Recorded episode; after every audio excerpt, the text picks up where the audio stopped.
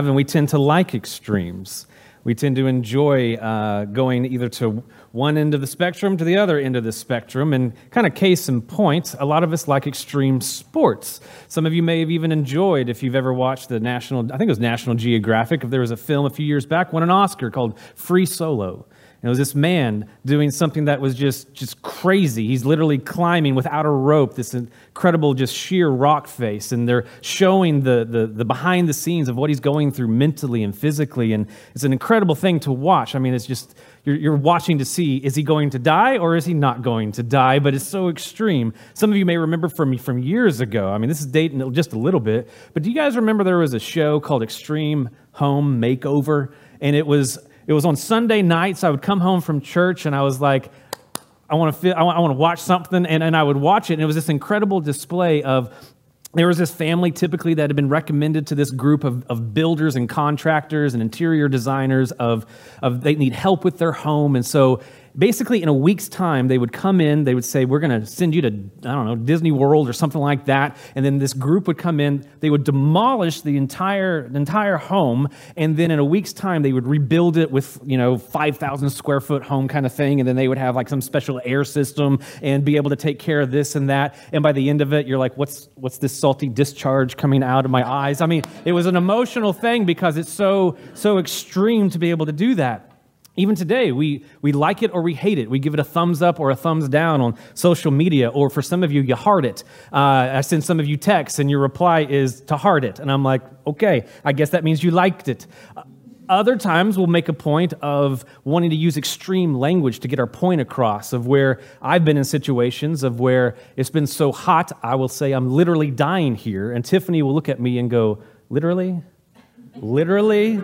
You're dying. And I'm like, you don't understand the heat. And so we, we eat it up. We, we enjoy extremes. We allow ourselves to go to extremes. And we do the same things at times with Scripture.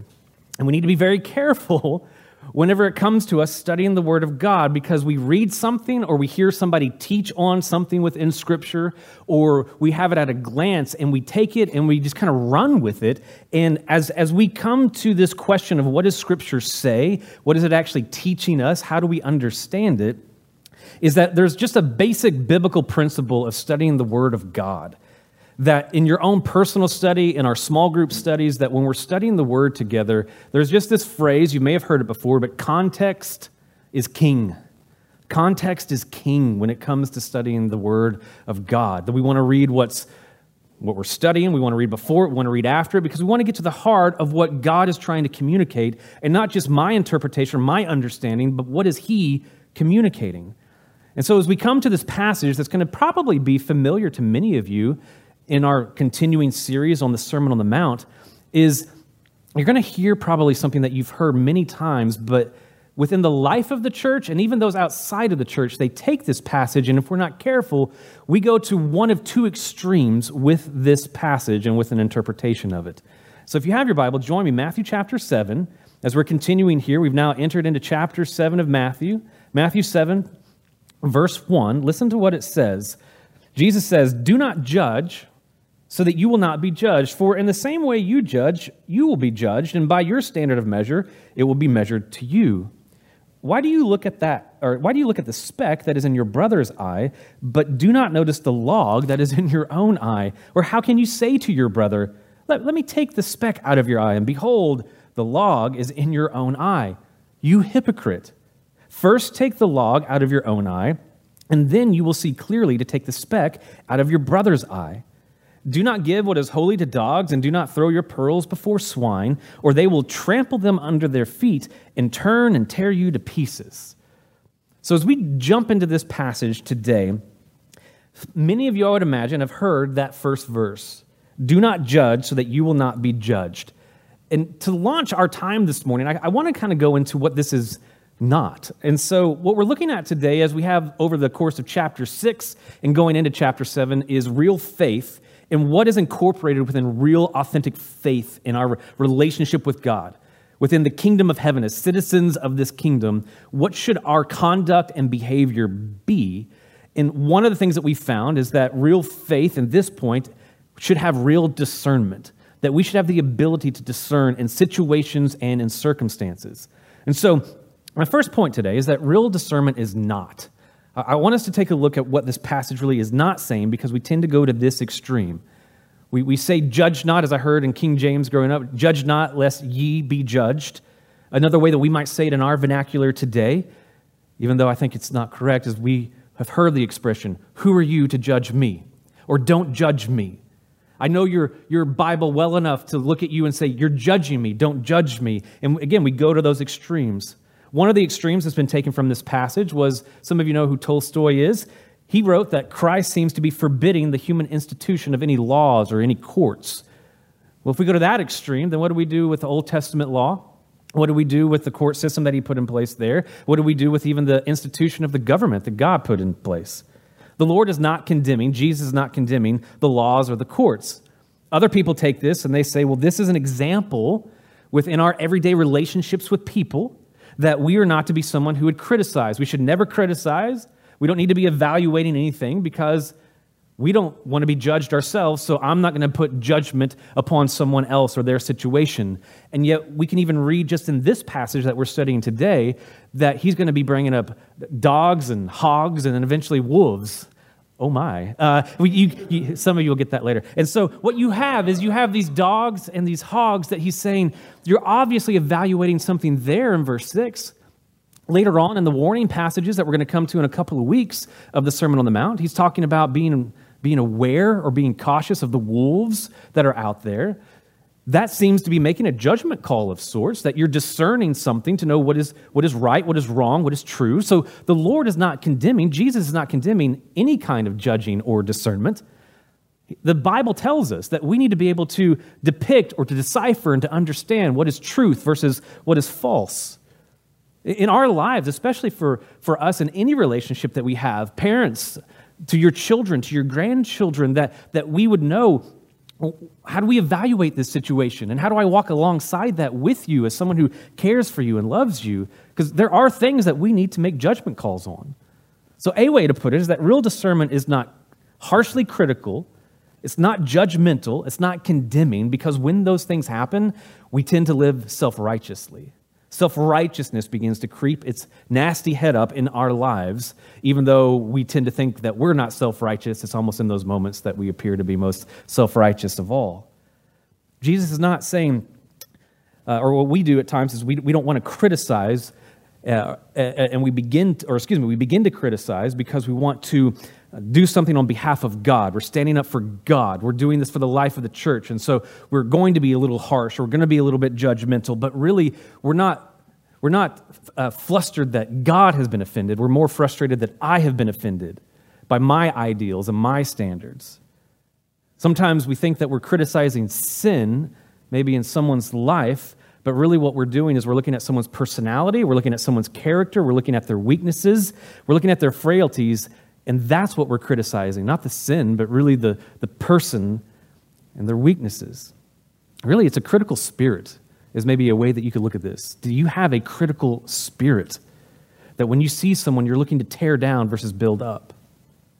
I, I can remember years ago when I was in seminary, I was in a uh, preaching class, and you might just imagine it was kind of a typical classroom. And in the classroom setting of, of that preaching class, we're learning some of the basics of preaching, teaching, preaching, preparing a sermon, all that kind of thing. We're doing all that. We're getting a sermon prepared. And then our professor tells us what we're going to do is you're going to prepare this sermon, and then we're going to go to the preaching lab, and we're going to hear one another's sermons, and we're going to evaluate one another, and you're going to get feedback. To me, the most terrifying thing is preaching in front of your peers of, of how are you going to tear this apart. The other terrifying thing, and you're, you're not going to believe this, we had to preach a sermon in 10 minutes. Impossible. 10 minutes, no notes. And I was like, first of all, impossible. Second of all, 10 minutes, and then my peers are going to have the ability to tear me apart. But I loved my preaching professor because he shared with us, he said, one, don't forget, uh, after you criticize or critique the person up there, they're going to get a chance to critique you. So you will be judged, maybe as harshly as you were judging them. But two, what we're trying to do in this moment is not tear down, but build up. We're not trying to look at all your faults and frailties because you've never really preached before. You haven't gone through this before. You're going to have some of those issues in your preaching and in your teaching. But it's a chance for us to hopefully see things that maybe you're not seeing in the moment because you're just not aware of it, but we're hearing it from you. And what was a fearful moment became one of the most encouraging moments of we would get up there and we would stand and preach our little 10 minute sermon and then the professor would say uh, as for fun like all right guys let them have it. And and people would begin to say here's some things you did really well. Here's some things that you might want to work on. But the way in which it was presented as my professor said there's a difference between having the ability to critique versus having a critical spirit Take that out of the preaching lab, if you will, and take that into your own life. When there are those within your family and your closest of relationships, are, are, are you critiquing them to build them up? Are you seeing things in their life to, to try to help them in their walk with the Lord? Or is it really just a critical spirit that we have for, for one another? Because we, we never do that. We, we never go into a church setting and go, I give the music a five, I give the preaching a three. We're never critical when it comes into those kind of situations, ever. I've never done that either. Or we look at someone's ministry and go, Well, I would have done it this way. Good for you. Are you doing anything? It's easy for us to see what others are doing, to critique it, to tear it down and go, This is how it should be done, or this is how I would do it, or this is the way I did it in my day. And it's like, But what are we doing now that we would go forward and maybe even see, you know what, there might need to be some reform within that ministry or within the way that even our church is maybe conducting something, and we would step back and go, how can we be a part of the, of the reforming of that, that ministry so that we can see it flourish and go forward? Because it takes all of us. It takes us as a church family, as a community of faith, to go forward with this mission of kingdom advancement. The, the word that Jesus uses here in the Greek that, that Matthew is writing says, do not judge. It's the word krino. It's got like 15 different translations in the Greek, so it's got a lot of different variations of it. Maybe just the simplest way is don't make hasty judgments. You don't have all the facts, so we make assumptions when we don't. There's a commenter by the name of John Stott. He specifically made this comment. He says, uh, when we're judging, it doesn't mean that we assess people critically. Uh, uh, it's not meaning that we don't assess people critically, but we judge them harshly. And then he uses this word, censorious. And in everybody that I was studying over this passage, all these different commenters, they kept bringing up this word from John Stott, censorious. And so I was like, I think I need to share that with you. It's your word for the day. Censorious is this the censorious critic is a fault finder who is negative and destructive towards other people and enjoys actively seeking out their failings. He puts the worst possible construction on their motives, pours cold water on their schemes, and is ungenerous towards their mistakes. Don't we just love that guy? Isn't that the guy that you just want to be buddies with and hang around? And what Jesus would say is, yeah, no one wants to be around that guy. But are you that guy? Are you that lady? Do you find that people are open and authentic with you with some of maybe their deeper issues of life? If you do, maybe, just maybe, they continue to come to you. One, maybe because you let things slide, but, or maybe because you're gracious with them and you listen to them and you're willing to walk through what it is that they're going through. Another way to put it is that someone who is judging in this sense, who's being judgmental, condemning, is they never let up. They keep on criticizing. They keep on criticizing. Most of us think that, most people think they can, they can judge because I think, you think that we're under a different set of conditions than everybody else. I know that that's wrong for everyone else, but there's an exception clause for me. I'm, I'm the exception because, because look at me. I'm beautiful. Like, I should be able to get away with this. But Instead, we, we want to look upon others. We want to dish out the judgment that is really reserved for, for God.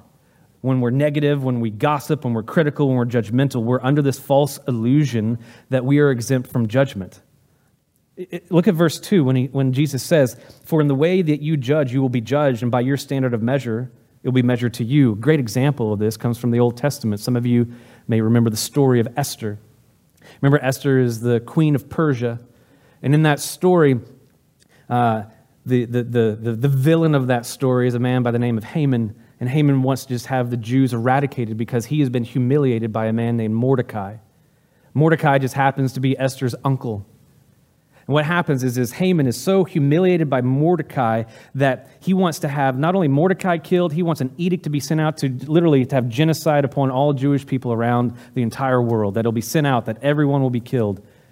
And Haman is so passionate about killing his nemesis, Mordecai, this man of God, that he builds these gallows to hang Mordecai upon. But as the story unfolds, what happens is we begin to find out that the king has kind of been duped and confused and manipulated by Haman, the villain. And by the end of things, you come to the end of the story, and the very gallows that Mordecai was to be hung upon were the very gallows that Haman was hung upon. That which he was wanting to use for judgment upon Mordecai was the, own, was the exact judgment that he received. It's interesting how that can work out at times. You can't judge righteous judgments on anyone because you don't have all the facts. It's basically you saying, I want to play God. I don't have it on the screen because it's still good for you to bring your Bibles and to turn there, but look at James chapter 4. Look at James chapter 4. In James chapter 4, verse 11, the half brother of Jesus says this Do not speak against one another, brethren. He who speaks against a brother or judges his brother speaks against the law and judges the law. But if you judge the law, you are not a doer of the law, but a judge of it. Now, look at verse 12. There is only one lawgiver and judge, the one who is able to save and to destroy. But who are you to judge your neighbor? Again, what he's talking about here is that harsh, critical, like righteous judgment. It's you setting yourself up as the authority of, of this situation and that person's actions. It's you, literally, it's this idea of God is on his judgment seat throne, and you look at the situation and go, God, I don't think you're handling this well. I need to knock you off that throne, get you out of that chair, and I want to sit in the judgment seat of those who are around me because this situation is really bothering me, and I don't think you're doing anything about it. I got this. I get to be the authority in this situation, which would be just as ridiculous as if a kindergartner came to the teacher and said, Teacher, I got this. I'll teach them. I can figure this out. I'm the authority now. And you would look at that kindergartner and go, Sit down. I was reminded of whenever I was working uh, at a camp in college at this place called New Life Ranch, and I'd been a ropes instructor for years and I'm, I'm helping these guys and these gals, these kids, climb the, the rock wall and rappel and do all these different things and get make sure their harness is on safe and, and tying the knots and doing the ropes. And then there's always that one guy who shows up who's one of those campers. He's like got his own gear, he's got his shoes, he's got all these things, and it's like, man, how long you been climbing? I got these last week. My mom bought them for me. I'm ready to go. And, and we get out there and we start going over some of the safety rules. And here's the thing. And if we say, uh, you know, belay on, belay is on. If we say, you know, you got to be spotting, spot on, like you got to be ready to go. And this one guy who brought his own stuff, he's got his gear and he's just like, actually, guys, what you need to do, and it was one of those points of like, you want to teach the class? Because you kill them all. Like, you're not the authority in this situation. You don't have the expertise you don't have the training. You're not the instructor. And at times, what we do is we say, God, I, I think this is how this person should be dealt with. And, and, and before we say, well, that's not me, what about someone who's on the other side of the aisle of you politically? What about someone who's just has just a different opinion on, uh, from you? How, how often do we look at social media and Talk about a place that's just a chamber of just enthusiasm and extremes. I mean, it's such a kind place. It's just one of those things of where it's all thumbs up, all thumbs down, and you come onto the scene, you're like, I'll set the record straight, and everything is going to be rectified, and we're all going to get along because this is the way. Because we want to be the authority. But, friend, I just want to remind you maybe this brings a little bit of relief to you. You're not the authority. I'm not the authority. There is one lawgiver and one judge. We want to point people towards Him and make sure, yeah, they're in right relationship with that authority. We're not qualified because we can't see people's hearts. We can see the fruit of their life, but we can't see people's hearts. We don't know their, their minds. We also don't know where they've been or how far they've come along. Think about this. There, there may be someone that maybe, I don't know, they walk into this setting or they walk into another maybe uh, church type setting and they walk in and they look just a little bit off or a little bit different, dressed a little bit differently, Maybe they have some things that, that maybe you wouldn't have uh, as far as their appearance, or maybe just maybe some of their language, whatever it may be. And they come into this place, and the first thing we might do is go, ah, that's not the right behavior in this place. It's not how you're supposed to look, talk, or act. But if you begin to peel back the layers, you might realize that this is an individual who's coming into a setting, into a place that they've never been in before, so they don't know how to relate or how to act. One of my favorite things is when I go and work out at a gym and I'm getting to visit with some guys, and as I'm talking to them and they're just being themselves and we're just hanging out, we're having a good time, and I'm like, hey, can you spot me? And we're just talking, and then the conversation, as most guys have, is, what do you do? And they ask me, what do you do? I'm like, oh, I'm a pastor. They don't need to change their language because they haven't been transformed from the inside out. They don't need to change any of that. But yet they want to all of a sudden shift something for just a moment because I don't want to be judged by you. I don't want to be treated harshly by you. And it's like, no, no, no, no. I'm the same guy that we were talking of before. I'm not expecting you to change because I can't change you, and nor do I want you to have some kind of conduct behavioral change. I want you to be changed from the inside out because you're transformed by the power and the person of Jesus. That's change. Another way to kind of relate it is this because we, we see people, and I think hopefully for us as a church family, and as I've gotten to know you over the last year, your hearts, oh, I love your heart. but at times, if we're not careful, we do become harshly critical. If we're not careful, we can kind of become judgmental of others, of, I would do this, you shouldn't do that. Is we, we make those assumptions, and especially because we don't know people's history or people's story of where they come from. And so we expect them to be here when it's like they're still on that journey. They're still being in the process of working out their salvation. And that's okay. One way to kind of illustrate it is this if, if when Tiffany and I first moved into our home here in Murfreesboro a few years ago, when we drove up, that place was just a weed pile. I mean, it was just absolutely disgusting just weeds everywhere. Basically, not, a, not, a, not even a hint of a blade of any kind of grass. I take crabgrass, like, give me something. I mean, it was just awful. It was disgusting. And, and I, I like having a nice looking yard. I like seeing those lines. I mean, I think it's fun. I think it's pretty. And so over the years, I remember my brother even driving up and he's like, You got the worst yard in the whole neighborhood. And I was like, Thanks, buddy. Thanks. That's one of those harshly critical moments that we don't need to hear right now. And as he as he's leaving, I'm like, well, you know what? Kind of rude, but yes, there needs to be some work done here. And I don't have the money to want to pay some guy to come out and spray it, and I'll do it. And so over the last couple years, I've been working on it. And right now, even those of you that come to our place for, for small group study for Doug and Janice's small group, when you come over, you might have driven up a few weeks ago and was like, this yard is disgusting. Look at it. But you don't see how far it's come along. You haven't seen the transformational work that's happened by putting seed into the ground and see it begin to grow. Yeah, I still got some spots. I still got some rough patches there in that front yard. But man, it's come a long way because there's someone from the outside working inwardly into that yard to see it produce and to see it grow and to take steps forward. Same is true for, for a lot of us. Maybe you've been on this faith journey since you were a child. You've been studying the Word and studying Scripture, and frankly, maybe you need to be further along in your maturity and your walk with the Lord.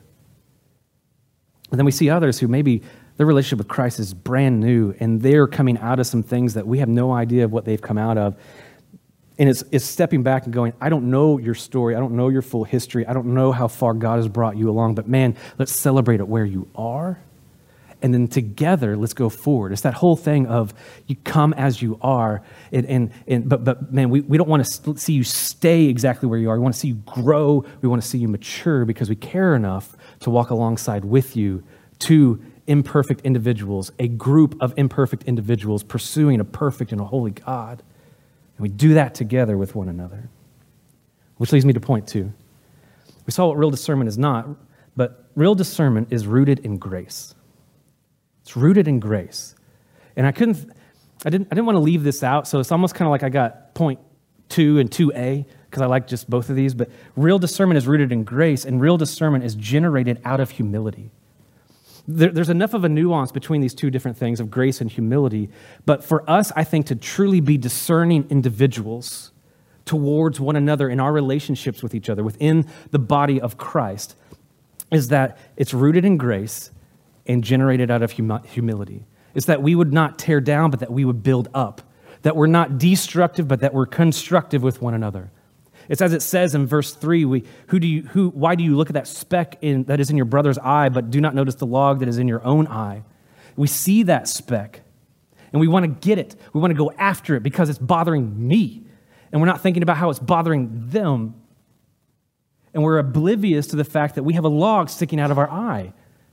We're, we're bred in a culture today to be nitpickers that we see any little thing and we go, ah, do it this way, ah, do it that way. It's not perfect. And then we realize we're not perfect. Like we, we, we have to take a step back and not allow the culture to influence us. That we're not those nitpickers, that we're just picking the speck, picking the speck, picking the speck.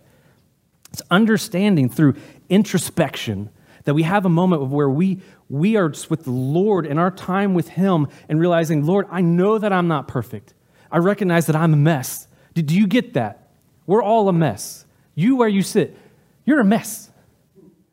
I'm a mess. I mean, have you ever been around you? You're messy. Have you ever been around me? I'm messy. Like, we all have issues and things and struggles and frailties and weaknesses in our life. I mean, really, what we have is we, we want to focus on maybe that speck in a brother's eye, but we forget the log in our own eye. One illustration that I heard a guy say is like basically, right now, we're, yes, a church family, but it's like we're in a lumber yard right now. There's all kinds of specks and splinters and two by fours and logs and trees all over this place right now. You just can't see them because it's make believe. But we all have that right now. It's a big lumber yard in here. That's why we need grace. When you receive the grace of God within your life through faith in, in Jesus, it should therefore produce within you humility. If you have received grace, a virtue, a marker of you in your life should be that of humility. And when we have received grace, which generates this humility, we will be men and women of discernment. And we'll be in a, in a right position and place to be men and women of discernment that we could come along and that we could be a help and an aid to someone.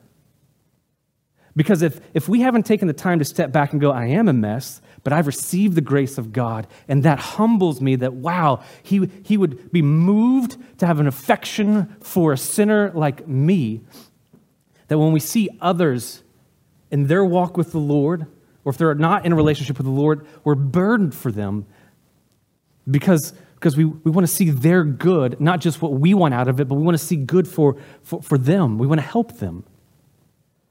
Uh, th- think of it this I mean, some of you, I, I remember taking years ago CPR, and I was a lifeguard for a little bit, and they, they were very big on like, if you're going to go and help someone, if you go out there and and they begin to you begin to start drowning and you're like well i'm going to help this guy and i'm going to get you to safely to shore even though you're not capable of even helping yourself. You become a danger to both of you. And sometimes what we do is we don't recognize that i need to be introspective for just a moment so that i can see the log that is within my own eye before i deal with the speck that is in your eye because i, I need, I need to recognize that i got to take care of, of what's going on here within me that, that I would recognize the grace that I've received, which causes humility. I, think a way in which we can really kind of have those moments of introspection to where we can really see the log that is in our own eye is, is rest. I think every single one of you would do well, myself included, to rest from the noise of everything around us.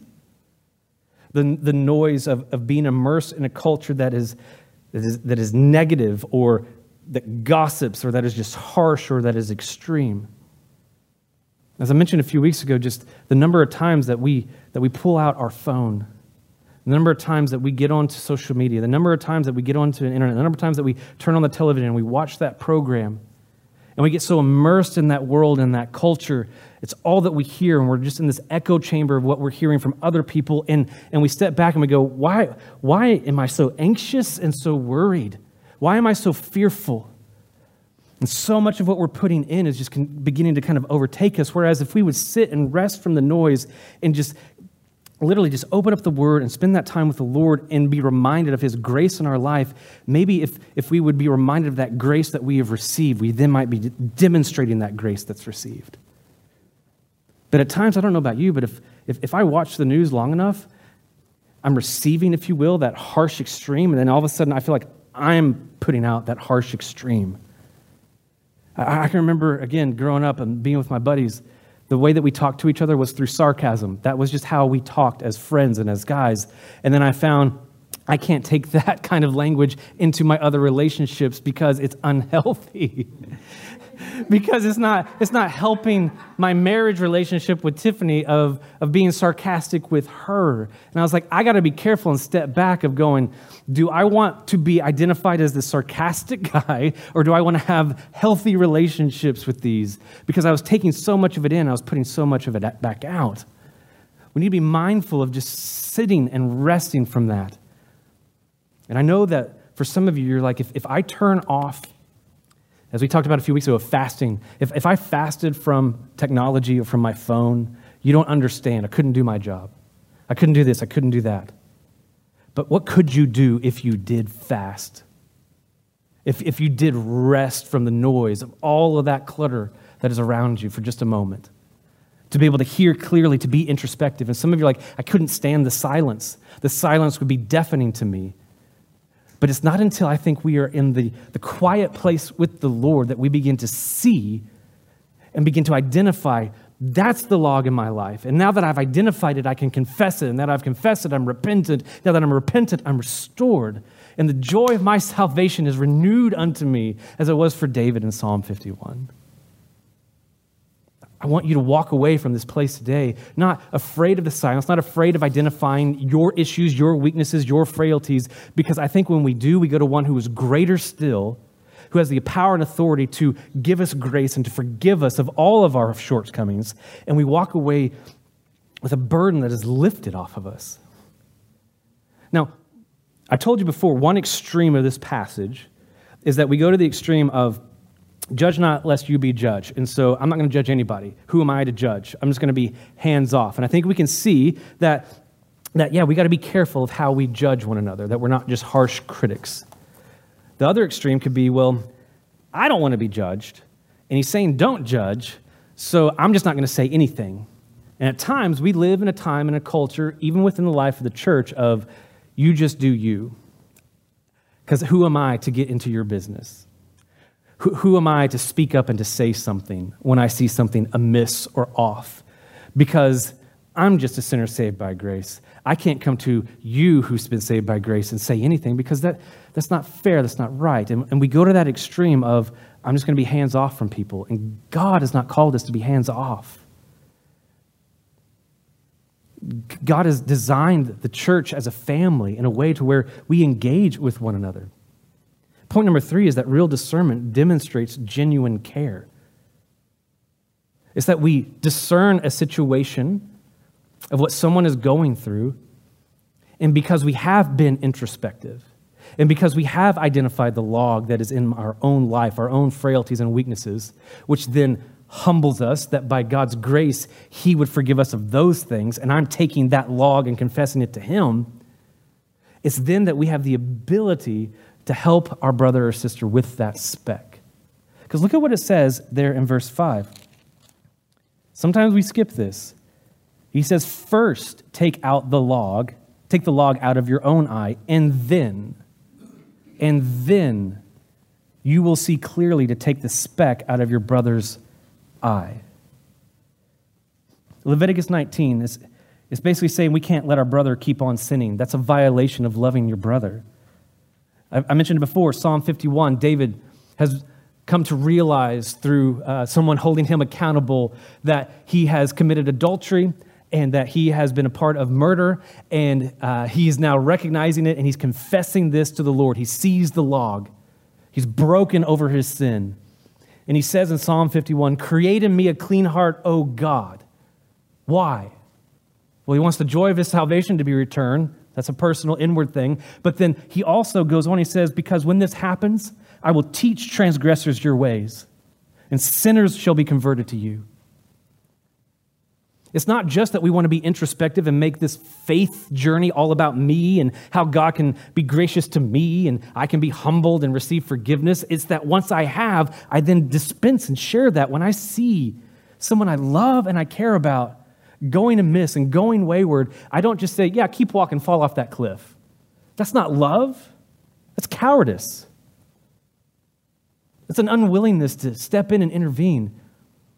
Yeah, there are those, if we haven't reflected to see who we are and our weakness and our, and our sin, that we could come along, and if we are being self righteous, we could say, See that guy about to walk off the cliff? He's got the speck in his eye, and we could come harshly and critical to them. But I think if we come because we understand the grace that we've received, we come with humility and with tact and with kindness, and we live out what Paul says in Galatians 6 restore a brother in gentleness.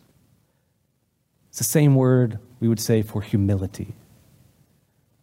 Come humbly before your brother or sister in Christ.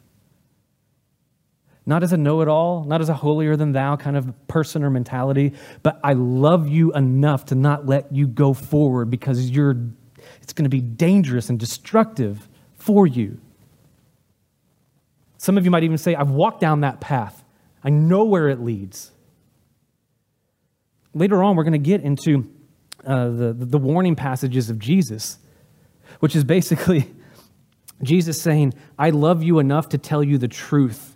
That there are two paths one's narrow, one's wide. One leads to life, one leads to destruction. There are moments where we speak up and we speak out. And we do get involved in someone's life, not to get up and just kind of be a busybody within their business, but we come alongside them and we walk along with them in humility because of the grace that, that we have received. I think about it with Tiffany. There's been times where I've had something in my eye. And sometimes we even say, Is there something in my eye? Do you see it? What would be really rude of me is like, couldn't possibly look to see if you have something in your eye. I might have something in my own eye, and I gotta, I gotta deal with me, and, and I'm not gonna look at your eye. And you're like, no, it really hurts. Is there something in there? Even the smallest little bit of a piece of wood in your eye is just going to cause it to, to water, and you're rubbing, and you're doing everything you can to try to deal with this thing.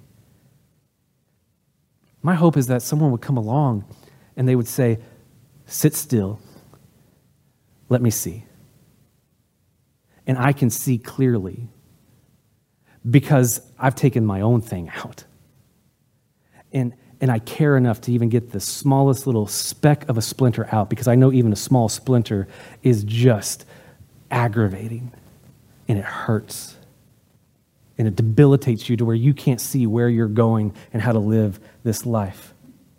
Now, in verse 6, Jesus gives a warning. Now, there's been a lot of discussion of what is, why is he bringing up dogs and hogs? Why is he bringing up these two kind of animals? And what it is is that as you go along, and you do help someone with that speck in their eye because you've dealt with the log that's in your own, is there's going to be times where you come along out of genuine care and genuine concern. And, and it's like, well, what do we do when I come to someone with genuine care, genuine concern, and humility, and they don't want to receive what it is that I'm offering or how I'm trying to help? What do I do then? And Jesus basically says, back away. He said, in this day and age, dogs are not what we think of as dogs today. I know many of you have dogs in your own household, and they're cute and they're adorable, and they got sweaters on and all that kind of fun stuff. These, these were animals that were just at the trash heap, causing problems wild. Not, not a pet you would want to have. Same was true with hogs. If you've ever been hog hunting, be careful because they can come after you. And so we got to be careful with this. Not that we're not wanting to offer to those who are far from God or who have no relationship with the Lord. But when we come to offer the truth of God and His Word, sometimes it's not well received. And sometimes what we continue to do is, he says, is we continue to throw pearls to them, the truth to them, something that's priceless, something that is uh, just uh, uh of an incredible value. But think of it a hog is not going to appreciate pearls though it was priceless in that day, incredibly valuable, it's just going to stomp over those and come after you because that's not what I want. That's not what I'm looking for. I don't, I don't want the truth. I want, I want something of this world. And we're casting them something. We're, we're sharing with them the proclamation or the truth of, of God and His Word. One commentator says this He says, Hogs and dogs are those who have heard and known the truth and yet have chosen to follow the way of what we'll read later on false teachers and false prophets and liars and deceivers. There are going to be some people that you're going to try and help, but they're going to bite you. and you've come in humility and you've come in grace, but they're not going to receive it. That's when we back away and we give them their space. Sometimes what we do is we go, no, no, no, you need to know this truth. I'm going to cram it down your throat. Sometimes what we do is we go, it's not being received. I'm going to step back because I'm not God. One of the hardest things in ministry that I've had to come to is, it sounds, sounds really bad, but it is just true. I would preach a sermon, I would visit with someone in their home, and I was just like, I want to take the gospel and just cram it into your brain, into your heart. Get this. Your soul is at stake. You got all this stuff. You got this beautiful home, this beautiful family. You have all these things, and you're going to forfeit your soul. Get it. God pulled me aside in a moment of introspection and reminded me you can't save anybody. You can't transform someone's heart. I can. You be faithful to proclaim, I'll be faithful to transform. I had to step back and recognize that at times I'm, maybe pushing a little bit too much. But I think this is good. There's another commentator that I, I liked what he said because we could read this verse and go, well, I'm just going to pull back completely because I don't want to be that guy that's casting pearls to swine or casting truth that's just not going to be received as a kind of a waste of time and they're going to bite me.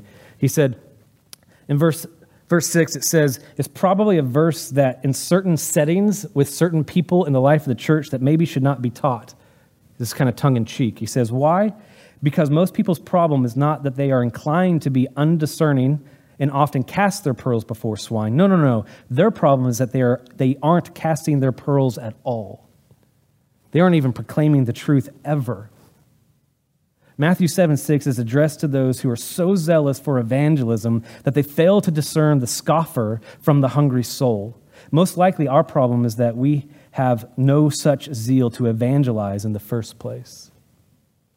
So, evangelize, proclaim the truth, but also recognize that at moments it may not be well received.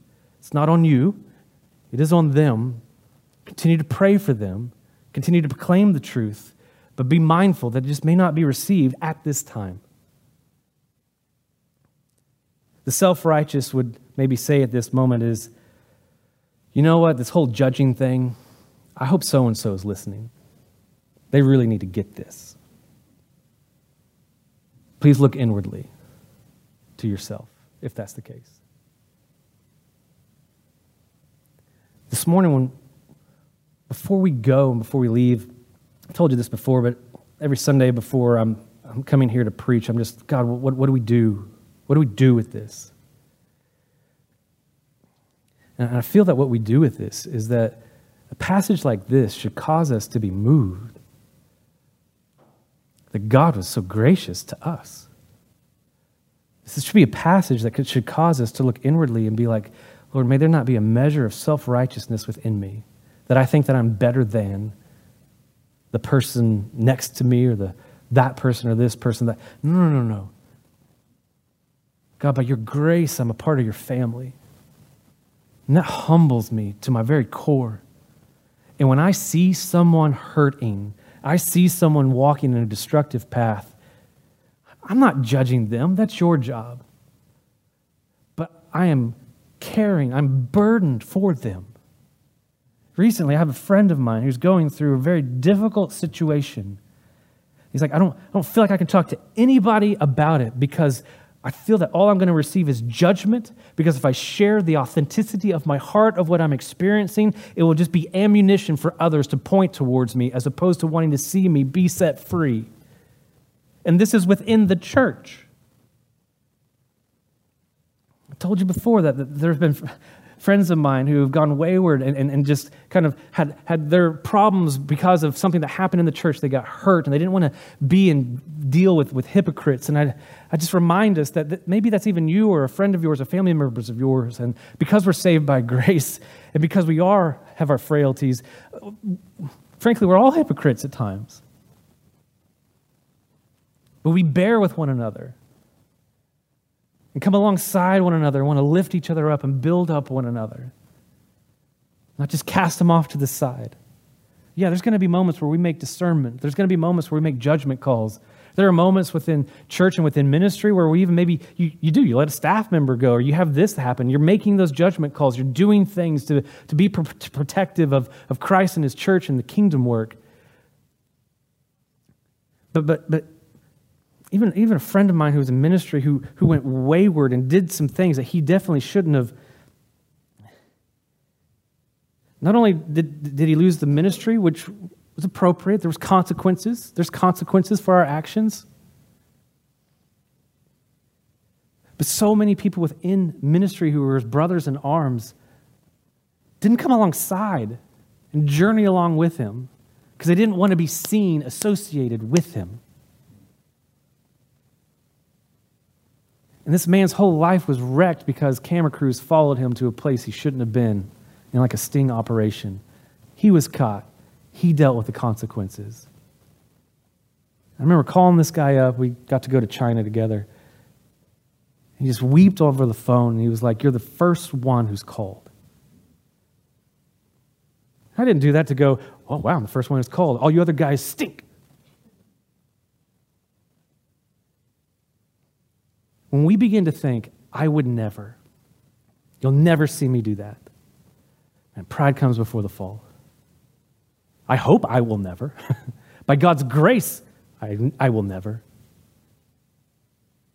But my, my, hope is that we could be an environment and a community that we come alongside one another and we don't, we don't let you just live however you want and go, do whatever you want. That we could come, though, with kindness and tact and say, unacceptable, but now let's walk through it. I'm by your side. Because what if we did feel comfortable enough. And I'm not saying this is with everyone, I get that. There's certain relationships where I think you can have these conversations, but hopefully, may it be that we find these relationships within the body of Christ.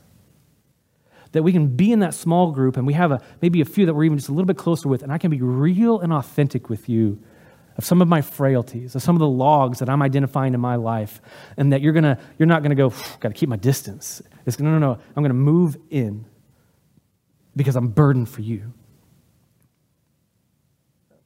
I've shared it before, but a good friend of mine struggled with, with the faith, with the church. He said, I, I feel that I am better heard going down to my local bar than in my small group. The problem is, is in the local bar, they're not, they're not proclaiming Christ and Him crucified. I want you to be able to have those relationships. That's not why we, we didn't do small groups to be like, here's our growth strategy. We're going to really grow now. We want community and authenticity and transparency that you get beyond just the how's the weather and how are the sports and yeah, oh, you lost yesterday, it was the worst. And we have those moments of where, yeah, we have those surfacey conversations. But then we have those moments because we're building with intentionality relationships to journey through this difficult life together in this sin soaked world. Because here's the thing I need you, and you need each other. And the way that we're going to thrive is when we recognize I don't have it all figured out, but let's figure it out together. Would you bow your head, close your eyes? We're going to pray. We're going to sing. And maybe a way that this morning that you can begin to kind of become introspective of what it is that you've studied and heard from this passage in Matthew. Is the song that we're going to sing is uh, familiar one to probably a lot of you is Turn Your Eyes Upon Jesus. That's like the best thing you could do right now. It's turn your eyes upon Jesus. Be reminded of His grace and His mercy in your life, and maybe that will just humble you just a bit. And then I would imagine that there very well might be a family member that's on your heart or mind right now, or a friend. And they're just a, a little bit off, or by your estimation, a long way off from walking that narrow path that leads to life. Maybe God has just placed it upon your heart. Help them get that speck out of their eye. But before you do, would you come in humility before my throne? Be reminded of who I am and how much I love you and I, I love them the same. So go to them with kindness and humility, go to them with tact. Others of you, you may have someone in your life that you dearly love, and if you will, they have been biting at you. They don't like to hear what it is that you have to say. It very well could be that maybe you don't realize it until now. I've been coming a bit self righteously, not a burden for them, but really a burden for me of how your actions are reflected upon me. Maybe this morning, what you need to do is just pray and say, God, Help me when I have the moment to share the truth. But Father, help me not to cast my pearls to the swine. Because there are a lot, a lot of sheep out there that are eager to hear the truth.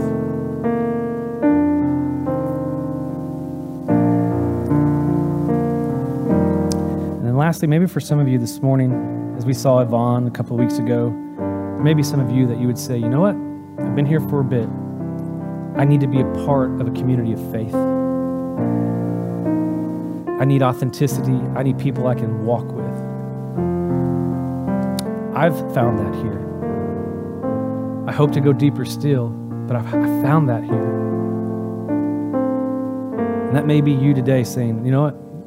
It's time to commit and be a part of what God is doing here because I need I need these people in my life to kindly and graciously hold me accountable because we have a king that we want to represent well. And so, in just a moment, again, as I've said many weeks, many times, maybe the last thing you need to do is sing. The best thing you need to do is just pray and be introspective. So, if you would, would you stand? Would you sing with these? Would you pray? And if at any point, if you need something, if you want to pray together, if you want to talk about what does it mean to become a part of this family, I'll be right there. I'd love to visit.